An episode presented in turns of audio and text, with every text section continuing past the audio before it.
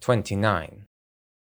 Dr. Hunter revealed that her predecessor at the helm of Foxhound's genetic treatment program, one Dr. Clark, had been conducting human testing. Gray Fox, the alpha soldier of Foxhound, and the only member allowed the Fox designation, was the subject. After he had been shipped back from Zanzibar land mortally wounded, his superior physical abilities and combat skills had marked him as an ideal test subject for genetic manipulation and skeletal reinforcement experiments.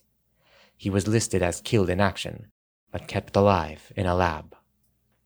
I could not help but note with some surprise the emotional tone in which the normally collected geneticist described these events.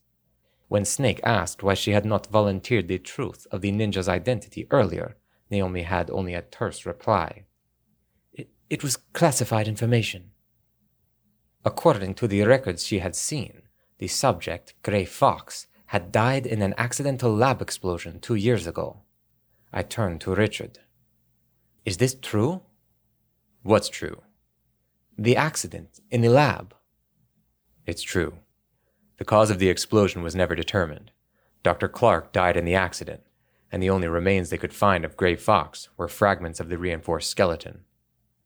So Naomi wasn't the only one who knew about this and didn't say anything. It, was classified information. Richard mimicked.